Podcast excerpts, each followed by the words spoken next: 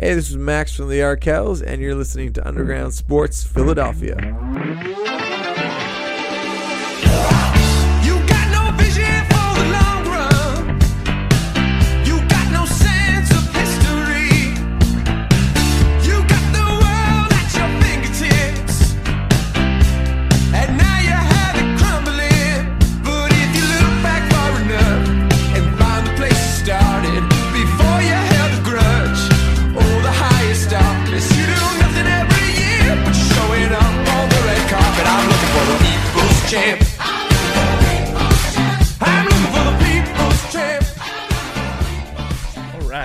We are all set. What is going on, everybody? Welcome into episode number five twenty-two of Underground Sports Philadelphia.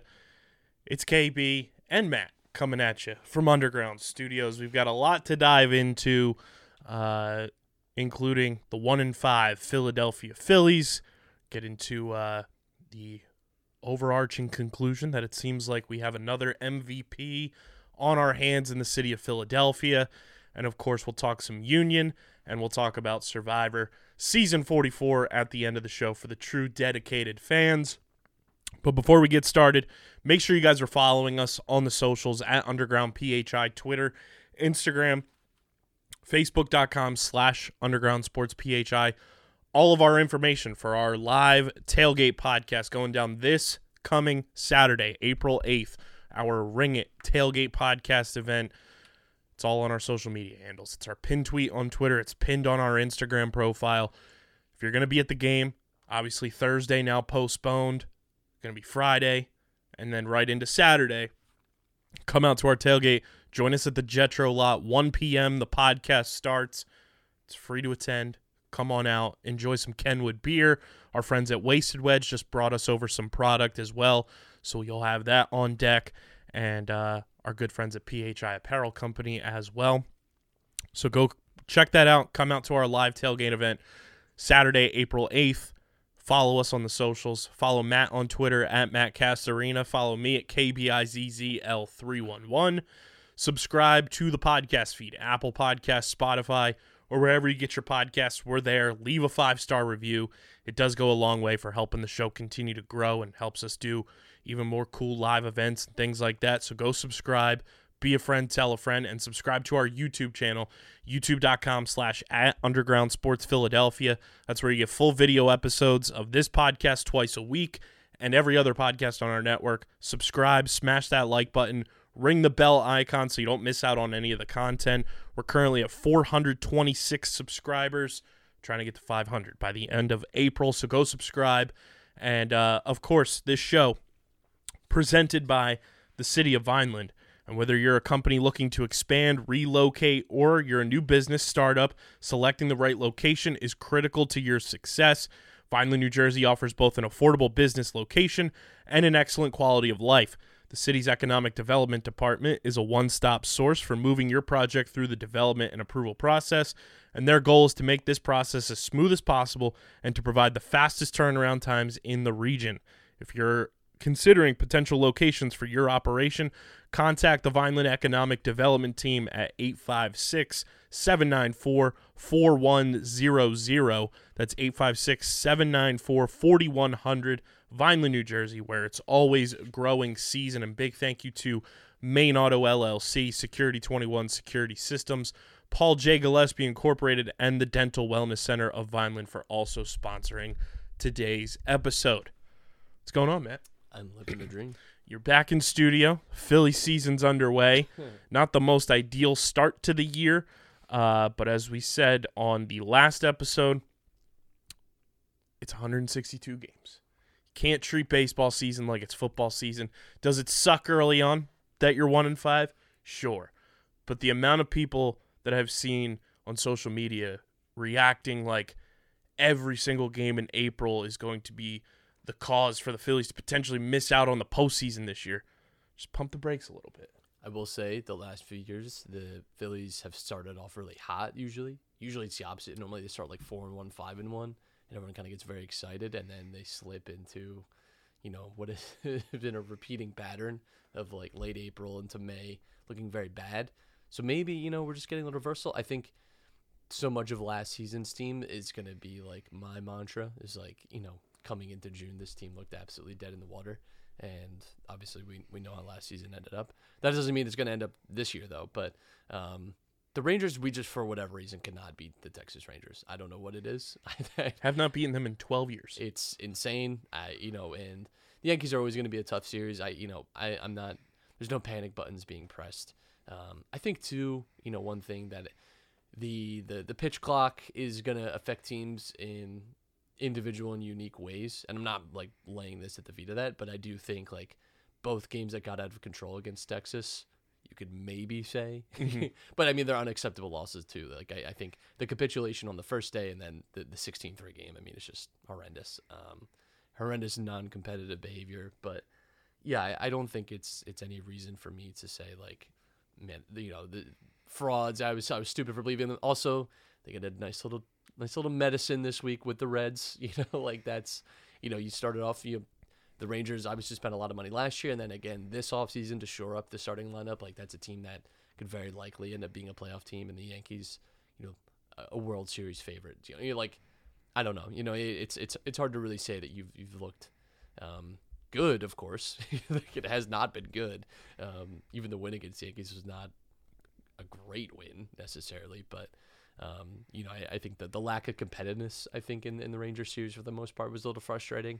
Um, And I, I think that's maybe what, what gets people. You know, you can stand, I think, losing a little bit, but especially the sixteen to three, I think, really turned it off for people, you know, after after really breaking down the day before and or, or in between the days. By the way, what, what I know that they do this in part because the weather on opening day is not always ideal, and sometimes that, like, we're having our opening day postponed technically, but um, a rest day after opening day for like I, it just, not only that, a rest day in a city where they, they have a retractable shut up roof. About this stadium and how amazing it was, because I ended up watching the uh, the Rangers feed, and they had Manfred in there for like what felt like several hours, um, and they could not shut up about the stadium. And yeah, when you have a retractable roof, yeah, like imagine playing in Tampa Bay and be like, well, you got to give them the rest day the day after because you don't know if it's going to be rainy or too windy or something. Like, come on. All right, what are we what are we really doing? Brand new stadium, and you close the roof during the first game. I don't. Which yeah. I'm partially blaming for why the Phillies lost that game. Yeah. Um, but like you said, you know. Half our team does believe in the rapture coming, um, so I think that they were concerned that they were they heard the, the, the trumpets of Gabriel or whatever it is. to, and like you said, you know, you get a, a nice little reprieve, you hope, this weekend against the Cincinnati Reds, and you're home for six games now. And I have now subscribed to the simple fact that any sports season does not get underway until you play a game at home. You play on the road, you're you're just you're still tuning things up. Until you play at home in front of your fans, especially coming off of the season that the Phillies had last year. Now, it's not great optics to come into your home opener one and five, um, but you haven't had the fans behind you yet.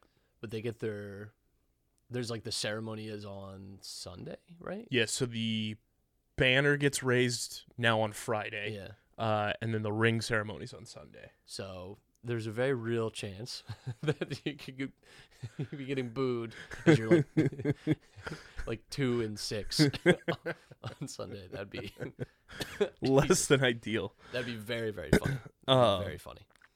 And then after the Reds, you're still at home for three against our favorite team, Matt, the Miami Marlins. Yeah, I just love it. Uh, and then you go on the road to play Cincinnati for four, and then continue a road trip for three in Chicago against the White Sox before you come home for four against the Colorado Rockies. Yeah.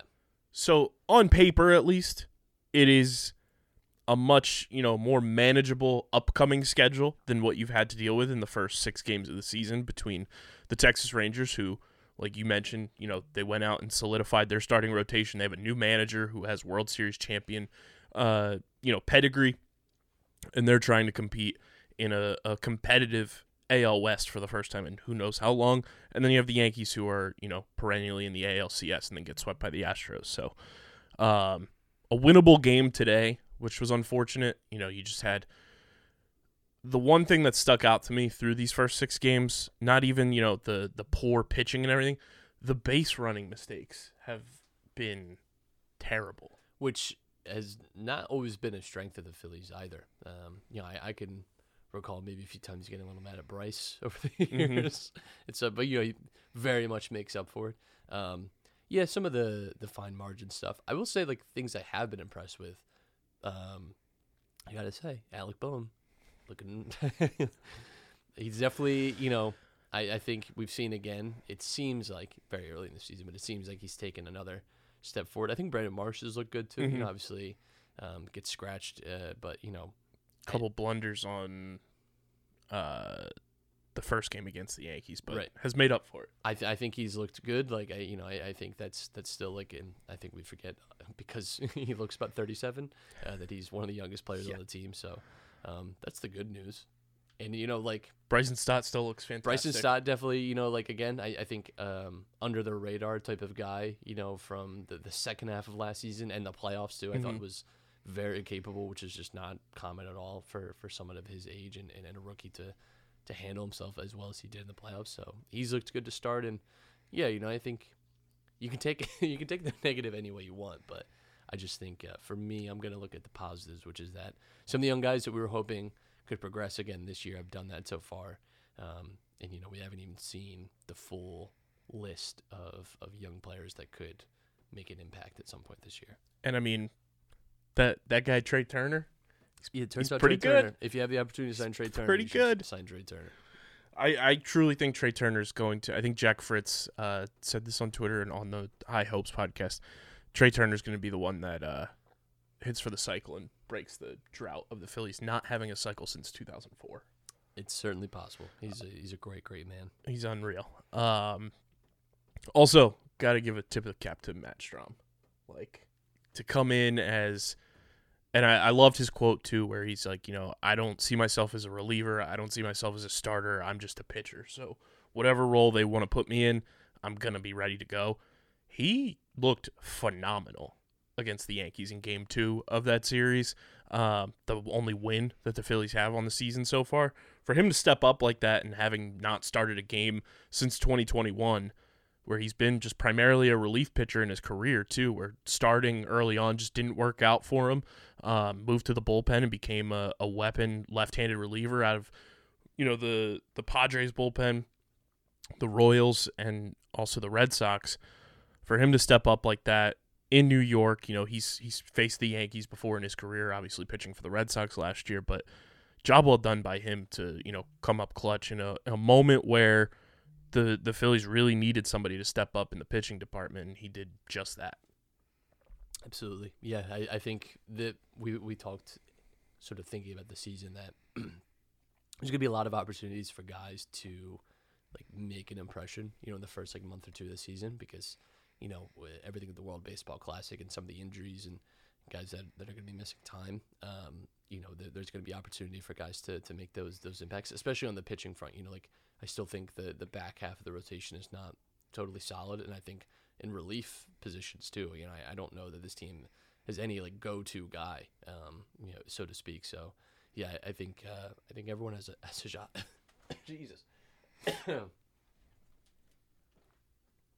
Doing my best. Doing my best to live. But, yeah, I mean, the bullpen-wise, too, I think the World Baseball Classic is kind of taking a hit on some of the guys, most notably Gregory Soto, who is slated to pitch in the World Baseball Classic, has visa issues, then has injury issues, comes back to spring training late, gets a late start of kind of just ramping up for his season, and then has looked less than ideal in the two moments he's gotten uh, to come out of the bullpen for the Phillies. Jose Alvarado has still been Jose Alvarado. He's been great so far, which has been wonderful to see. Um, Sir Anthony Dominguez has looked solid. But for Rob Thompson to, at least they've learned from the mistake early, because if Girardi was still at the helm this time last year, Junior Marte is still, you know, throwing softballs to the New York Yankees at this point, being shoved into a game that he doesn't belong in. He gets sent down, which is a, a good sign of the organization realizing, like, okay, this guy doesn't have it. We need to improve. So they did just that, call up McKinley Moore, situate that there. I think the next move has to be Christian Pache, man. Tough. On paper, great move to go and, you know, pick him up for kind of a, a no-name double-A pitcher. Guy who has upside. Dombrowski kind of compared it to when they went and got Edmundo Sosa last year in June. If you're being brought in here for your spectacular defense, my guy, you got to be able to make defensive plays. And I get, like, the hitting isn't there with him yet, and you're hoping that Kevin Long can kind of unlock something in him. But, man, whenever he's up to bat, whenever he's just in the lineup, I cringe. It's been a tough, tough first week. This has not been uh, not been ideal in any sense. I am starting to think he's just, you know, uh, a plant from the Atlanta Braves to sabotage us, because might be something to that. He is. They're dirty enough to do that. He just does not have it, and you know, I those. He's the type of guy that like kind of needs that that time to mature in triple A a little bit with every part of his game, because of the hype that he had as a former number one prospect for the Braves. Like, he hasn't really lived up to that in his major league career and the opportunities he's gotten, and I think it kind of tells you something that if a team like the Oakland A's, who could use any and all help possible, or any and all upside players possible, was willing to give up on him after a year, kind of should have told you something there. Um, I just don't know what the fix is, simply because you have two options that are down in triple A. You would have to D F A Pache because he doesn't have any uh, minor league options anymore, so then you have to hope he gets through waivers if you truly do want to keep him in the organization. And then you have somebody like Dalton Guthrie, who got opportunity in the postseason last year, you know, in spurts, played pretty well in right field. And then everybody's new favorite reclamation baby boy darling, Scott Kingery. Yeah. Um, the face of rehab, as it was. Who, Scott had a great spring training. Like, good for him to, you know, put some things together. It doesn't always mean it's going to come together at the major league level. Um... But with Brandon Marsh now day to day, I just simply cannot have Christian Pache in center field every single day, because it's almost like, you know, you almost only have eight hitters when you're up to bat, and the defense, which he's known for in, in limited spurts here, has not been great. Yeah, it's it's like I said, it's definitely been an underwhelming start. Um, I think just given the complexity of it, I, I think probably see him for for a bit longer still, just because I, I don't know. It's it's a, a narrow path to to go down. And I think too, like, you know, the the, the Hoskins in, injury obviously too, when it when it comes so late, you know, you don't really have time to to reshuffle. We were already, you know, I think keeping our eyes on like the platoon squad with this team, and that, you know, wasn't really didn't have a, a ton of bench bat options. You know, that's definitely an area of weakness with this team. And, um, you know, I think that's only been exacerbated. And, I mean, outfield depth already has, has never been amazing with this team. And, you know, I, I think the fact – I mean, really your entire outfield out, outside of Brandon Marsh, I think, is not lit it up to start the year. And, you know, the, I mean, the good news is Bryce Harper is apparently going to be back next week, I heard. I, I heard he's actually going to start this, this Friday at opening day, because he's already taking batting practice somehow. Um, it's a great sign. They didn't put him in the sixty-day I L. They keep talking about, like, May – in my mind, I'm like much more mentally prepared to not see him till like June twentieth something, yeah. You know. But I think it's still ahead of schedule, which yes, is great. Like, like I was, you know, in December, I'm thinking I'm seeing Bryce Harper late July, right? You know, the fact that it seems possible that like maybe even first game out of the All Star break, maybe like the week going into the All Star break, we see Bryce Harper. You know, like that's that's pretty nice. Um, you know, and it, I don't think it's just. I think people have been like quick to say that this is like us missing Bryce Harper and all this, and I think there's maybe some fairness to that. Like the, the offense is definitely maybe missing a little bit of a spark that he very often gives, that also Reese Hoskins gives. Um, you know, it, he's he's been a guy that has carried us through a week or two uh, consistently, you know, over the course of his career with the Phillies. Um, I don't I don't know if, if it's it's it's just as simple as put Bryce Harper in this and we're like, you know, four and two, right? You know, like I, I don't mm-hmm. know if it's it's quite that simple, but um, you know, it, we will obviously be a much more complete team once we get him back. Yeah, and not great news today with Derek Hall getting injured as well. So now you're even more limited at first base than you already were. Uh, um, Cody Clemens gets called up uh, today as Derek Hall jammed his thumb up on uh, along with the Brandon Marsh injury, you just hope both of those guys are not out long term, um, because that would just be absolutely brutal. Um, but it has been a, a rough start and a rough go. I just have to reiterate to the people, don't treat baseball season like football season. You know, you, you have time to bounce back. And if you're a contending team who feels like your team cannot, you know, go on a, a run and recover from five losses in a one hundred sixty-two game season, reevaluate the way you watch baseball, because things will be, yeah, a month from now, we'll be looking at this team in a different light, and three months from now, this team will be completely different than what it is. So just pump the brakes. It's going to be all right. And, you know, not every team is going to start six and oh. The Tampa Bay Rays are the only team to do it this year, and they're the first team in seven years to start six and oh uh, f- to start a season. So just relax, keep it cool. Uh, but we are going to, uh, for the first time this season, Matt, with you in studio, it's our favorite game. It's brought to you by our friends. It's looking rough. And our amazing merch partners, P H I Apparel Company, Uh, who provide unique designs and high-quality clothing for the great fans of Philadelphia, including exclusive Underground Sports Philadelphia podcast merch for all of our podcasts on the network. And with their original designs for all, there's no doubt you'll stand out in the crowd when you're going to your tailgates this summer uh, and during this baseball season. Hell, even when you're coming out to our live tailgate podcast, P H I Apparel Company, you're going to stand out, uh, especially, you know, Sixers postseason basketball. When the Eagles come back around, going to a Union game, get your merch. And it's one of the most effective and direct ways to support us. And make sure you guys, when you're shopping at p h i apparel dot co, when you go to check out, use code UNDERGROUND and you get ten percent off any apparel when you shop at p h i apparel dot co. That's how they know you're coming from us. p h i apparel dot co, code UNDERGROUND. Go get your merch. Stay styling and profiling all year round.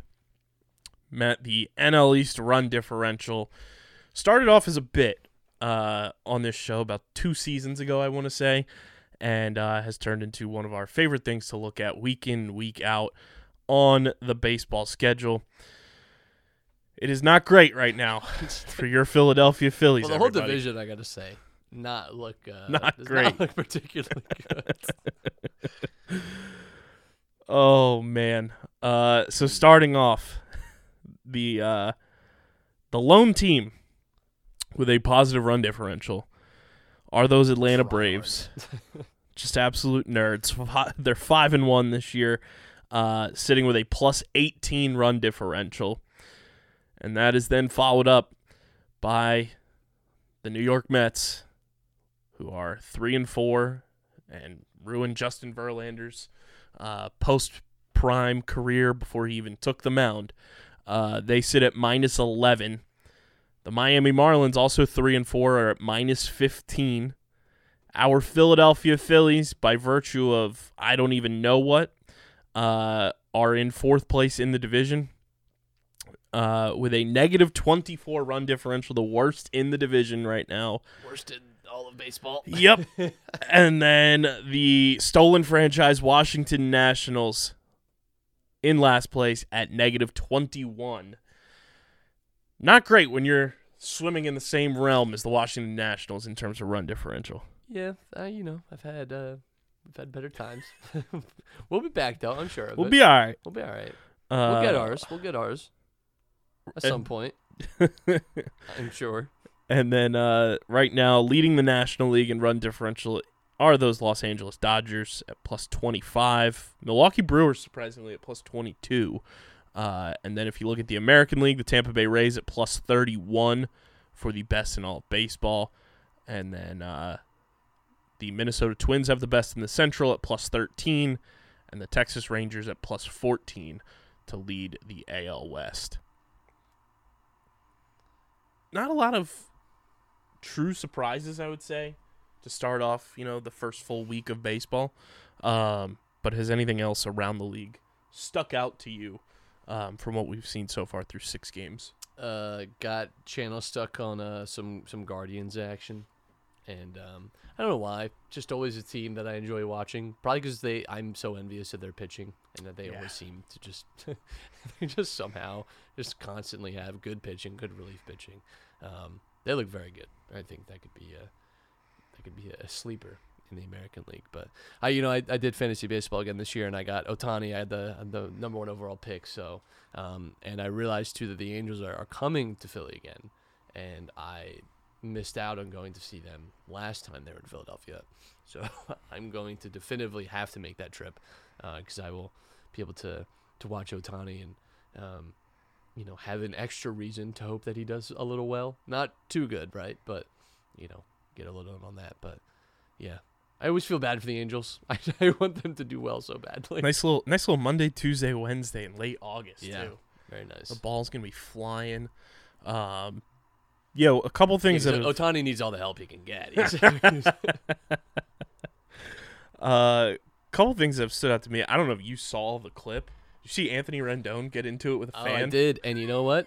People were hating on him for that. Loved it. I'll say this. Fans got to learn. If, yep. you, if you're going to talk the talk, you got like because at the end of the day, you say that to some random person in any other you're situation, decked. You're getting yeah, you're getting way worse treatment. Like people are always like, oh, you know, you're an athlete, you got to get used to it. No, you don't. No, listen, like you can, you can, and it probably is easier for you if you just let it like, you know, rub off and it, it doesn't bother you, whatever. But you can also grab the guy by their shirt collar and turn him into a child. Like yep. you, and so it's like, oh, relax, relax. It's like, maybe you should tell your friend that. Yeah. Maybe, maybe, maybe you should have called him been, a bitch. Been swearing at a man for two and a half hours. A grown man, by the way, the older person in that situation, who should be probably like twice Anthony yep. Rendon's age. Like that guy was not. You expect that kind of behavior from like a twenty-something mm-hmm. dude that, that had a few too many drinks on opening day or something. Like, Um, you are you have a Roth I R A that you're like taking money out of currently. Like you should know to maybe not maybe watch it. I you know people say this all the time, and I agree with it. Some people have gotten too far in life without being punched in the face. Yes, and maybe you know I I think every I think I think we should get as a as a team, like each team in every sport should get one violent fan interaction a year where they just oh, yes. get to where like someone crosses the line and someone on the team gets to punch that person in the face and that's it. And like we just like I, I think I think we might be better off for that because I think people you know people lose their cool a little bit sometimes. It's it's fun. I think you can heckle, you can do all those things, um, and I think like players are aware of that. You know, sometimes you can say things across the line, and sometimes if it's it's a little too much, a little too long. You know, you might don't be surprised. If, like, then we could bring up a, a new twist and spin on the old uh, E S P N N F L Countdown Jacked Up. I'd like the Sports Center top ten of uh, oh yeah of, of fan uh, fracture noses with the not top ten music playing in the back. I just think you got to remember you're talking to a human being. It's exactly. Like you know, like it doesn't feel real because you're used to watching it through your T V and they can't hear you when you're screaming at them. But when you're screaming at them in real life. You got to remember a little bit, you know? And I don't know how much I buy and into. And that these are professional athletes, and they will absolutely beat the brakes oh, yeah. off you. He got suspended for five games. He appealed it. It got down to four. I don't know how much I buy into the alleged conversation that Rob Manfred had, Anthony Rendon and this fan have as well, to kind of mend the fences and, and not have the bridge burn. I I think Anthony Rendon might have had like A I or something, you know, pretend to be yeah. his voice, so he didn't have to talk to him again. Yeah, I mean, I honestly, again, just you again, nothing wrong with a good heckling. I, I have dabbled many a time in my life, but you know, firstly, like I think I'm not trying to be like you shouldn't swear in public. I do think swearing does like it can cross the line because also yeah. like especially baseball is a very family oriented sport. Mm-hmm. Like you know, like I get it, like. I'm not the type of person that's like, don't swear around children ever, but it's also like, I don't know, man, maybe, yeah, maybe don't be cussing at a baseball game at a player. Maybe just, like, you can, again, you can heckle, you can get super creative. Baseball, you got a lot of time. I know the games are a little shorter now, but you still got a lot of time. You got a lot of time to think about these things. Like, you don't gotta, you don't gotta be a, a total prick. Like, I get it's tough being an Oakland A's fan. Oh, it is. I get your team's probably moving to Las Vegas. Yeah, it's exactly what we need. There's another Las Vegas team. It's, It's the worst. one hundred percent what we need. Uh, what what are your thoughts uh, so far on the pitch clock? Um, I like that the games move faster, um, and I think you know, I think in general people seem to be pretty positive about it. I haven't seen, you know, like obviously like the violations and stuff can be a little frustrating. I think also have to remember too, like it's still a, a new process. Mm-hmm. And, you know, they only had spring training and not everyone really had a full spring training. So I think I think a lot of the issues people may, maybe have with it now will be a little moot once we get into, like, July and August. I think my hope is that it doesn't become an issue in the playoffs, that there's no, like, big moment that is, like, you know, wh- whether it's a, a, a batter or a pitcher, like, you know, he's like, what, um, Manny Machado got tossed the other day, and yeah. um, that was, like, a, a big... Yeah, I hope nothing like that happens in the playoffs, because I would hate for that to become, like, the focal point, because I think, ultimately, like, if you want baseball to be a sport that people watch and interact with, the time does become a factor. You know, games routinely were going, like, three and a half, three hours, forty minutes, and now, I think, like, most of the Phillies games, they played six games, I think four of those six have been under three hours. They've been, like, two-hour, forty-minute games. Like, I, that's just, I'm sorry, that's a huge difference, and, you know, it also cuts down on just, like, it's not even really cutting down that much, it's just cutting down on the fluff, like, mm-hmm. of just, like, guys, like, taking time, taking their hat off, spitting, you know, just stomping the dirt a little bit. Like, that's not, I, I'm not really, I'm not really interested in seeing that, so I, I do like it. Yeah, I've seen a lot of people, and I kind of agree with it, in a sense of, like, regular season, it's been fine. You know, I, you know, like you said, like, Machado got tossed, and there was a couple, like, snafus in there, but it would be kind of cool if they removed it for the postseason, because there are those big moments, and a lot of people have, you know, brought up, like, Bedlam at the Bank and everything, where, like, that doesn't happen if a pitch clock is implemented, because of all the theatrics that go into postseason baseball, and the the stalling and everything of, you know, pitchers getting set and trying to find the right pitch. And then they also pointed to, you know, that final showdown in the World Baseball Classic between Otani and Trout, like, that theatrics doesn't happen. I think that's, like, the the ether that is postseason baseball, is, like, the theater of it. So it would be kind of cool, like, even say if it's, like, the the championship series and the World Series, they kind of put the pitch clock to bed a little bit, or, you know, do something with it so that there is that theatrical aspect to uh you know, these high leverage, high stakes games. Um, but the regular season, I think it's fine. And, you know, a lot of people were concerned going into this season with the pitch clock and everything, but I think for the most part, it's been pretty solid. I think the only other complaint I've seen is just, like, the the hitters being ready aspect of it, and, like, working with that. I don't know how much of that portion of the rule is going to continue to be in play, but overall, I think most of the pitchers have gotten adjusted pretty quickly, which is, you know, kudos to them.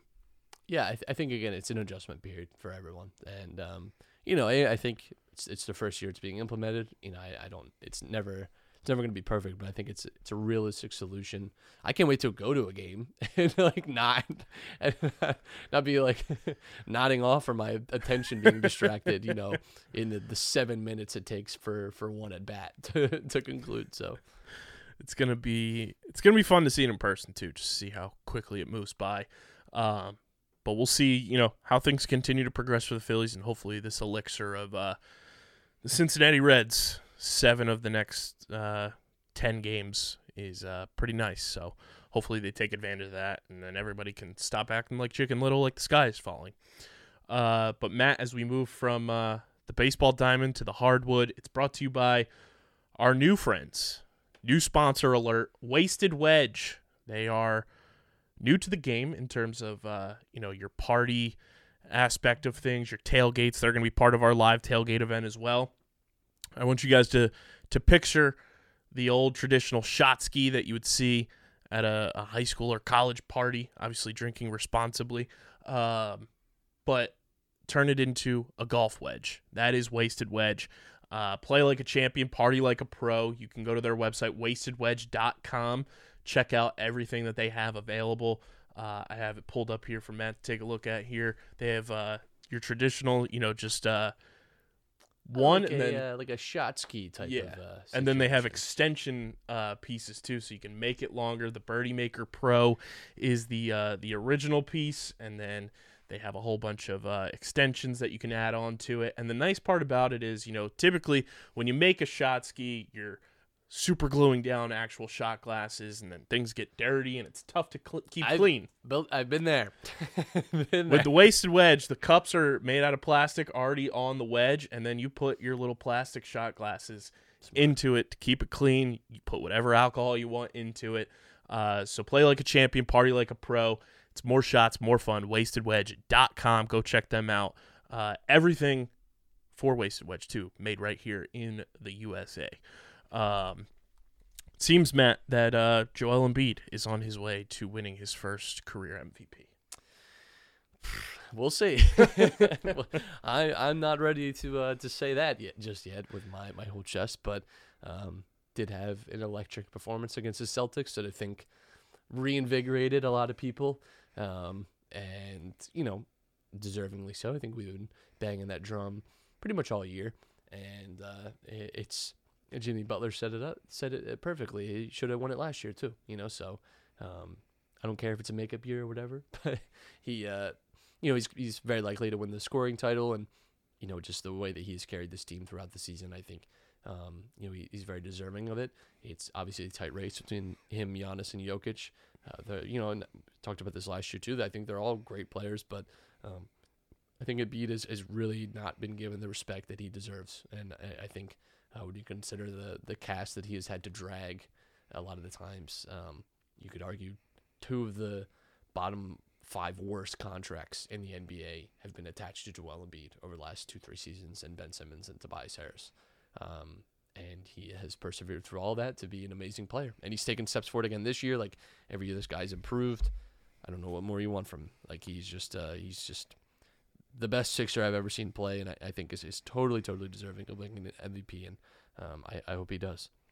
And if you follow along with kind of the trends that the uh, sports books put out there, one of the the, the big name ones has Joel at, at minus nine hundred now to win the M V P, and another has him at minus one thousand, while they have Jokic at plus twelve hundred on one and plus seven fifty on the other, um, which is the biggest discrepancy we've seen, uh, with Embiid in first place of uh, being the front runner for the M V P, I think, ever, um, which is pretty impressive.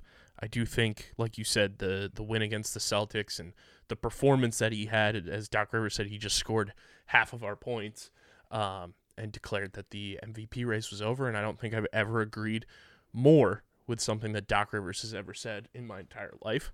Um, it did feel good to, yes, it's the regular season. You want to see them finally get over the hump against that team in the postseason, but it did feel good in what was a, a meaningful game light to finally beat the Celtics.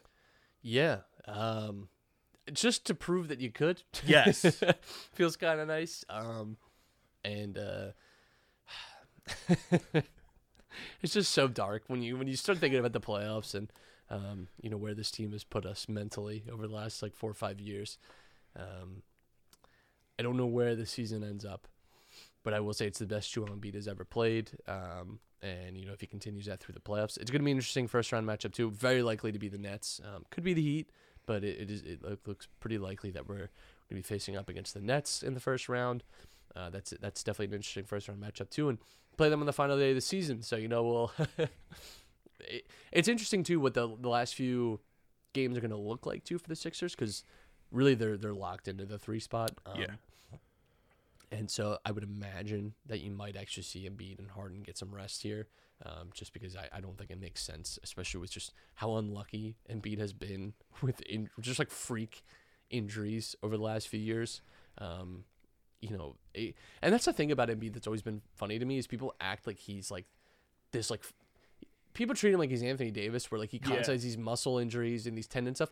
Like, if you look at Embiid's injuries that have affected him in the playoffs over the last few years, they're just like completely like Markel Fultz just like barreling into his eye and fracturing him. And um, you know, he has the uh, the the knee injury where he just dunks and just lands wrong, like just again a freak injury. Like he, he had a the, broken face twice. Yeah, he has the the, the broken face. He had the hand um, mm-hmm. injury as well, like, which is again just like these freak things, like just very unlucky. And even like pre.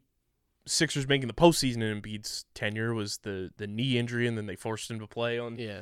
uh, you know, E S P N primetime, and then he was out for God knows how long. Yeah. You know, like, he's, again, for for his size, like, yes, he, like, does some of the load management stuff and, and all those things, but most stars do at this point. Um, and I just think that, uh, you know, he often gets, like, tagged with being, like, injury prone, and I'm just not sure that I'm not getting wood. Um, but, you know, I just, maybe... bubble wrap him. You know? Yeah.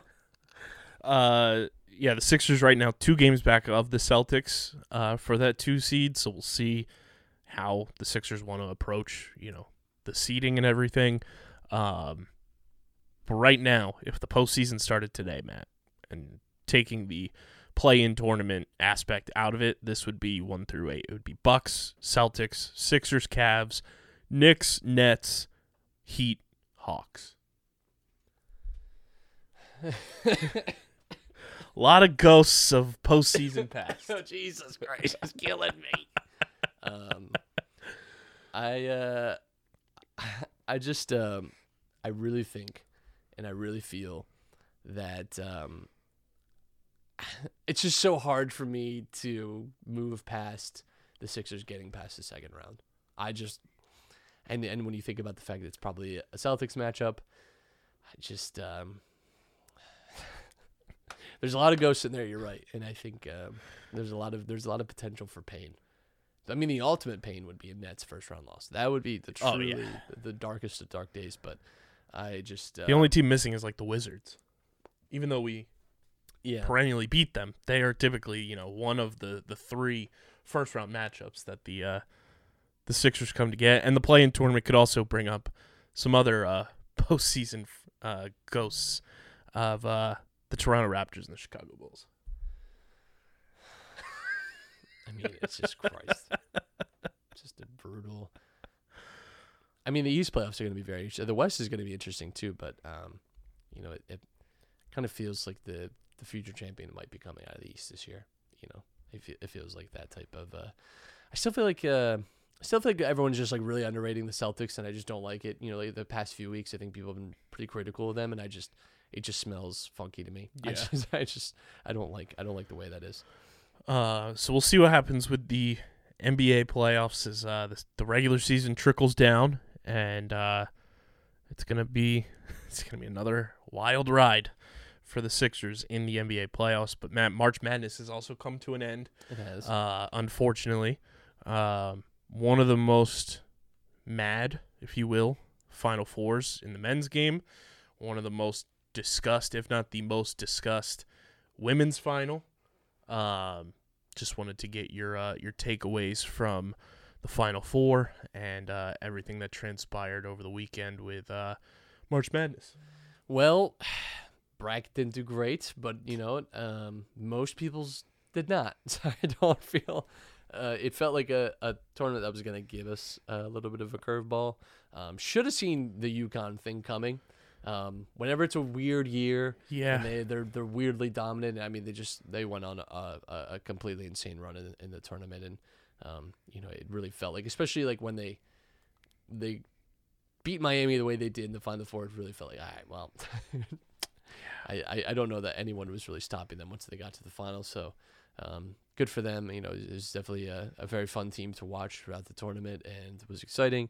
Um, the women's final was great too. Um, you know, I, I think the Final Four for the women was maybe a little more exciting than the, the actual final game. The final game, I think, could be really hit or miss. And, you know, I think you even saw that in the men's game. It was close at times, but it always kind of felt like UConn were in control. Um, but especially the Final Four of the women's was really exciting. Obviously, like the aftermath, there's been a lot of yeah, like nonsense talking head stuff about Angel Reese and Caitlin Clark and things like that. Um, I think trash talk is an integral part of the sport. Yes, and, shit talking is fun. And I think when the player that everyone is like throwing themselves in front of to like defend is saying that she was fine with what Angel Reese did and said that it's like really doesn't bother her. Like, yeah, all right, there you cool. go. And that should that should stop every every weird think piece, every dumb tweet that you sent about Angel Reese. Like, it's just it's dumb. Um, so yeah, I mean it was fun, and uh, you know, I, I think I was actually talking with someone. Um, And we were just talking about how, like, college sports in general feel like there's been a little bit of shift over the last two or three years where, like, some of the perennial candidates are maybe not as strong. Like, you're seeing, you know, not that this is maybe a sign of things to come, but you're just seeing things a little different. You know, because we were talking about March Madness for the, for the men's side, and, you know, that obviously, like, Duke were out at this point. North Carolina didn't even make it. You know, Kansas was, was already uh, out of the tournament. U C L A, like, these kind of teams that you're used to seeing in the later stages of the tournament, even someone like Gonzaga. Um, and that they they've they've already been out. And you know, I I was talking about like college football too, right? Like it's it's felt like you have some kind of new new teams or, or some teams that haven't been as, as great um, in recent years, you know, kind of restore themselves. And I do think it's an, an interesting trend to keep an eye on is, you know, and like in basketball and football, kind of how uh, how teams, how programs have changed. Yeah, and uh, Underground Madness, a, a wild success, biggest group we've ever had. Um, six of our competitors picked UConn to win the whole thing. Uh, we are getting in touch with everybody. Shout out to Andrew Morgan for winning the entire bracket. Uh, and then Tate Renzenbrink uh, coming in second place, and then Evan Kettman comes in second place. Or I'm sorry, in third place. So we are working on getting everything out to you guys. Um, D M us on Twitter if you haven't already. I know I've been in contact with uh, Evan and Andrew, but Tate, if you haven't, uh, Tate, that was... Tate, let us know. Uh, we want to get everything out to you guys as soon as possible. Also, thank you to Dubby for uh, you know, keeping us energized throughout all of the N C double A tournament. Um, Big shout out to them. New stuff coming out with them this month. This is their anniversary month, so definitely go to w dot g g. Use code UNDERGROUND for ten percent off any and all orders. It's the the best energy drink out there. It's delicious. It's clean. No jitters, no crash, zero calories, zero sugars. Best in the game, w dot g g, code UNDERGROUND for ten percent off any order. And, Matt, ironically, um, the best finisher in terms of uh, – people who work for our company slash adjacent to our company, um, was the O G. You gotta love it. Who lost his national champion opening day. You know what I loved was, was Dom's bracket. Um, really. Dom texted us the first day of March Madness and said, my bracket's already, uh, I'm already pissed. My bracket's already sucks. I was like, Tom, you did not submit your bracket. So it was all good. I mean, you're good. You're in the, you're clear. In the clear. You got no, conscience is clean, baby. Just a conscience great. Conscience is clean. Just a great thing right there. But yeah, another uh, Underground Madness in the books. And uh, as we get set for, you know, the N B A playoffs, we also have Philadelphia Union footy to talk about, Matt. Yeah. Um... They win against Atlas in the uh, the CONCACAF Champions League, which is a, a nice win. Um, but, you know, I think in general, uh, the Union have not looked, obviously, the way that we had hoped they did. Definitely don't look like the team that was playing into, like, July and August last year, where they were just rolling um, through uh, through teams and, and scoring for fun. Um, I think it, the, the problems definitely lie in the midfield. I think, too, like, we can't underestimate, you know, mentality is a very nebulous thing to understand and ascertain, and especially in soccer, like you see this year on year where some teams just have the right mentality and sometimes they don't. And I do wonder, you know, we you see it in like the N F L a lot too, like where they always talk about like the and there's a lot of turnover in the N F L, so it's it's different. But you know how hard it is to come back from like losing a Super Bowl and things like that, you know. And I wonder if there's just that little element of, like, I don't know what it is, if it, if it's confidence, if it's just momentum, um, that kind of gets taken out of you when you lose in such a dramatic way too. I, I just wonder if that's maybe playing it there, you know, if the the, the, the confidence isn't there yet. I don't know. Um, I don't know that I'm hitting a panic button, um, because they're still they're doing fine, but we were expecting them to do great. Um, so it's been an un- underwhelming start. It's not been disastrous, and it's not an unsalvageable start, but I do think. Um, you know, we, as we creep into like the warmer months, if we don't see this team pick up the, the pace a little bit, um, I'd be a little concerned just because too, you know, we expected so much of the roster returning, so much of the starting eleven returning that you would kind of, it's unlikely you're going to pick up right where you left off, but you were going to see this team kind of be pretty dominant and, you know, n- near the, the, the top tier of, of the Eastern Conference. You just haven't seen that so far this year.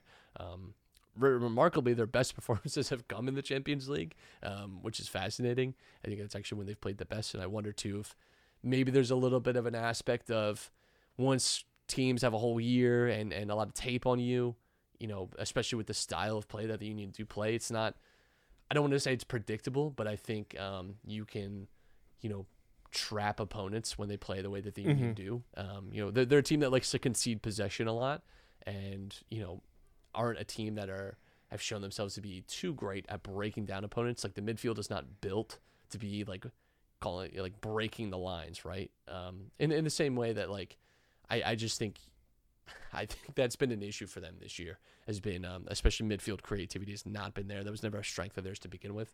They've relied a lot on guys that getting the ball in space and uh, runners, you know, especially fullbacks, especially overloading sides. And um, I think there's just been a little bit of misfiring for that. But I think it's fixable too. You know, it's, you know, and I, I think too, like Andre Blake is not at one hundred percent. You know, like the groin injury, I think, is still uh, a relevant thing. So not a great start to the season so far.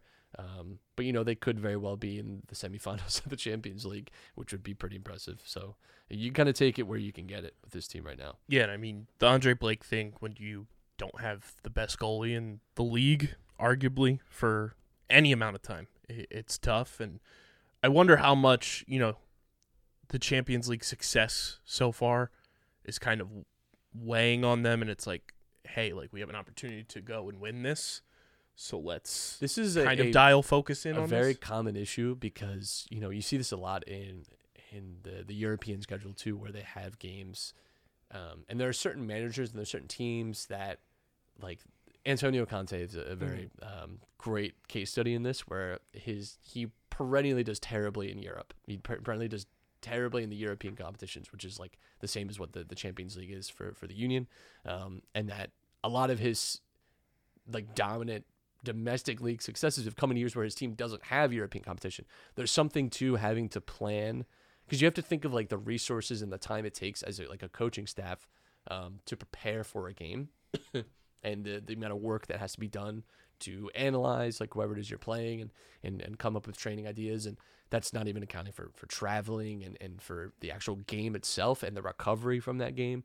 Um, you know, and, and so it's an extra layer that I think maybe is giving them. But, you know, there was also a layer last year too, you know, so it's not like this isn't new necessarily. So I, I just think, um, yeah, you know, I, I think it can detract a little bit, and you're, I think you can definitely lose your focus a little bit, especially when you're you're doing as well in the champion, Champions League as they are. I think that could that could definitely be a component. So um, I'm not I'm not super worried yet.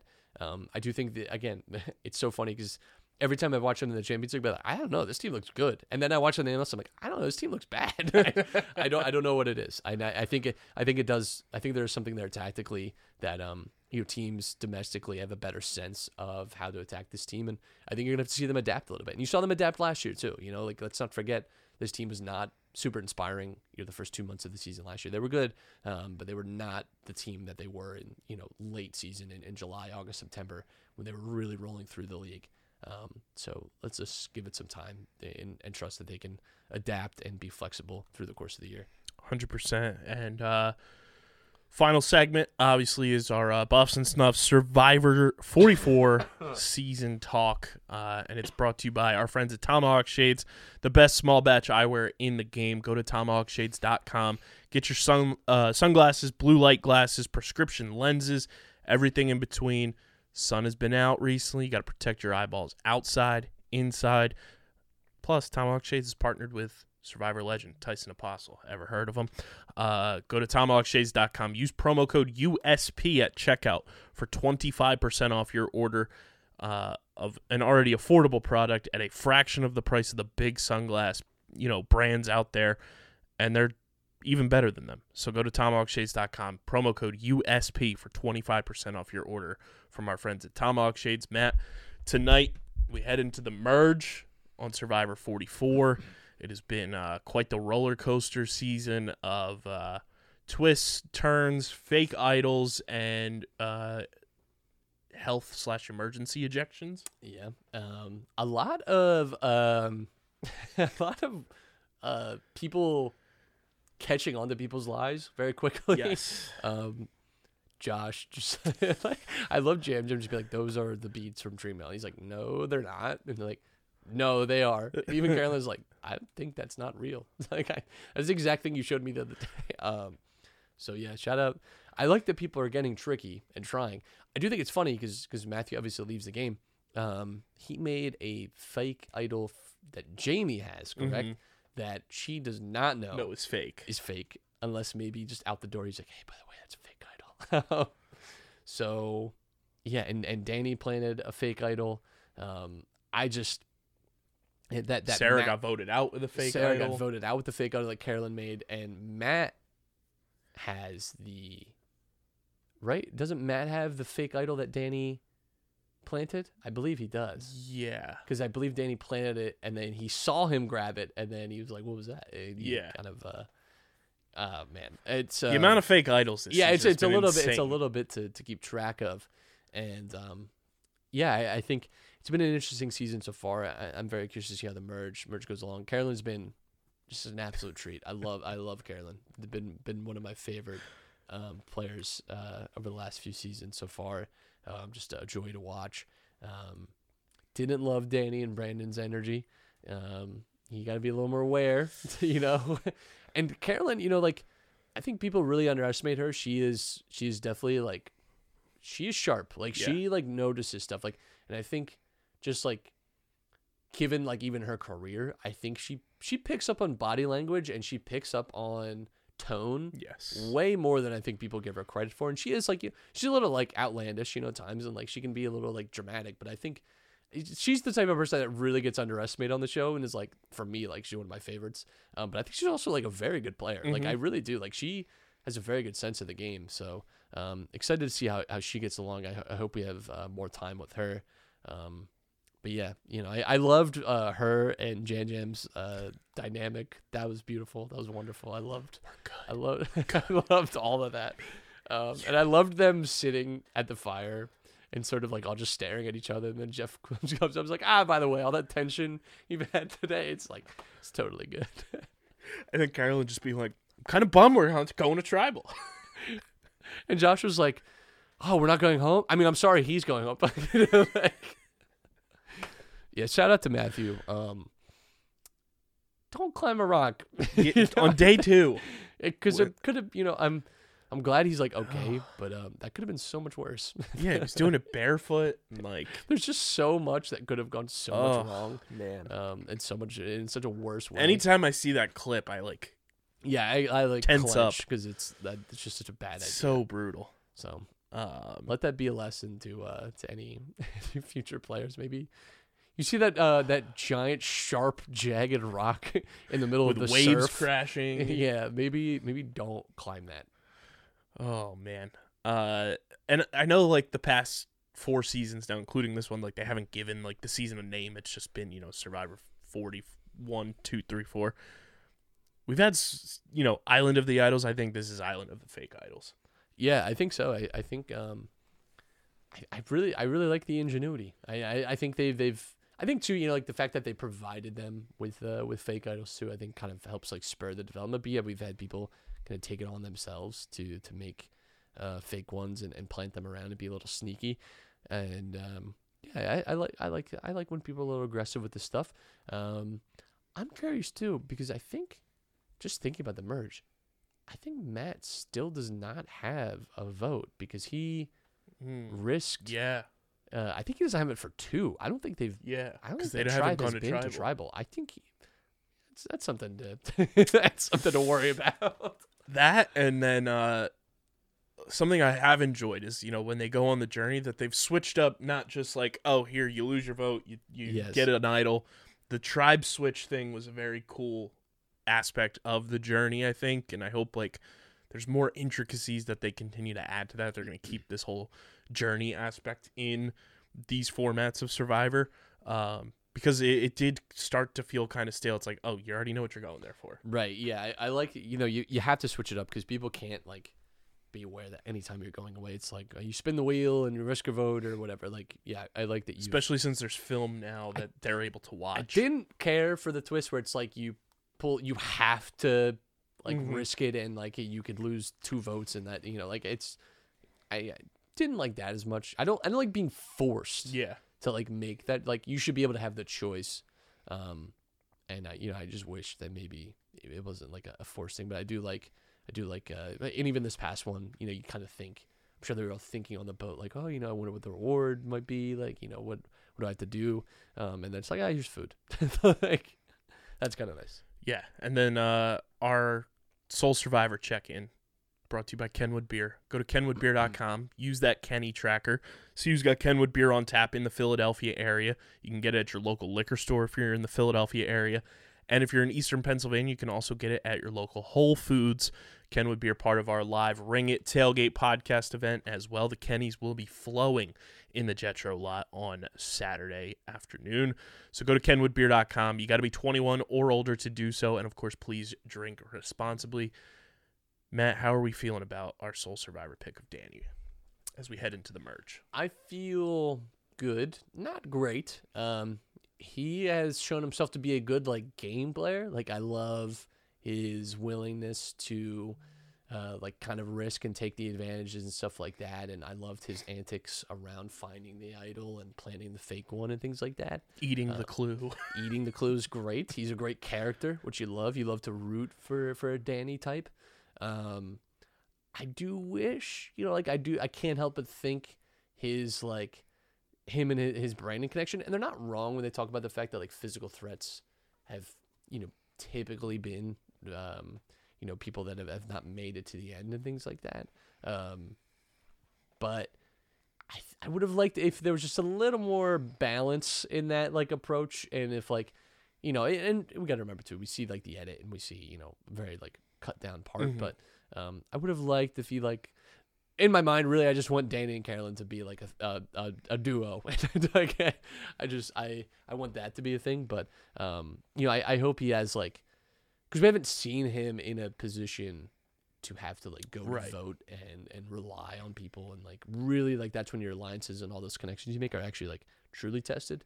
Um, so until that point, it's always a little scary just because you don't know how good he actually is at, like, winning Survivor. Like, right now he's doing very good, I think, at playing mm-hmm. the game, but, you know, the, the the true test is when when you get to votes. Do have to say, the streak continues. Yeah. Our Soul Survivor pick has at least made it to the merge. Which is, you know what? Like, in that's, four straight seasons. We'll we'll take it. We'll take that. We'll take that all the time. We'll see how far Danny gets. Um, we are we are making the cut at the Masters. We are we are going into the weekend. Um Obviously, our, our worst prediction, unfortunately, was James last season. Didn't make it to the uh, the final two like our previous two did. Um, or the final three, I should say. But, you know, the first two we picked were the actual runners-up. Um, so we'll see how far Danny gets. But make sure you guys follow at Buffs and Snuffs on Twitter. We're trying to be more active on there. Probably make an Instagram account for it soon to keep up with everything Survivor. Um, so follow at Buffs and Snuffs on Twitter. Follow us on the socials at Underground P H I, Twitter, Instagram, Facebook.com slash Underground Sports P H I. You can follow Matt on Twitter at Matt Castorina. Follow me at K B I Z Z L three one one. Subscribe to the podcast feed on Apple Podcasts, Spotify, or wherever you get your podcasts. Leave a five-star review. It goes a long way for helping people find the show, helping more people get interactive with our content. Uh, Just search Underground Sports Philadelphia under podcast app of choice and subscribe to our YouTube channel, youtube.com slash at Underground Sports Philadelphia. We're on that road to five hundred subscribers. Smash the like button, ring the bell icon so you don't miss out on any of our content. You get full video episodes of every podcast on our network, original content, shorts, live streams, youtube.com slash at Underground Sports Philadelphia.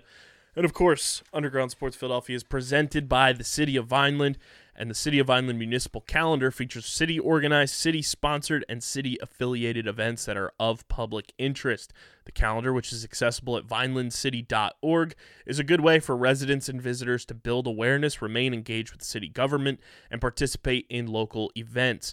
You can also follow the City of Vineland on social media via their Facebook, Instagram, LinkedIn, and YouTube pages. Through these tools, you can stay connected to the community and get important announcements about programs and services offered by the City of Vineland. Vineland, New Jersey, where it's always growing season. And big thank you to Main Auto L L C, Security twenty-one Security Systems, Paul J. Gillespie Incorporated, and the Dental Wellness Center of Vineland for also sponsoring the show. And make sure you guys go get your merch, p h i apparel dot co. Use code Underground for ten percent off your order. And come out to our live tailgate event Saturday, April eighth, one o'clock p.m. The podcast starts. Myself, Matt, Dom, Dylan, Christian, Casey, and Owen from F one Underground. The the whole crew. It's going to be a, a time Jetro Lot live podcast going down right before the Phillies take on the Reds. You don't want to miss it. It's the first of hopefully many. It's our Ring It live tailgate podcast. Come on out. Let's have some fun before the Phillies go on a run here to uh, actually get the season underway. But this has been episode number five twenty-two of Underground Sports Philadelphia. For Matt, I'm K B. Till Saturday in the lots, we are signing off. Peace.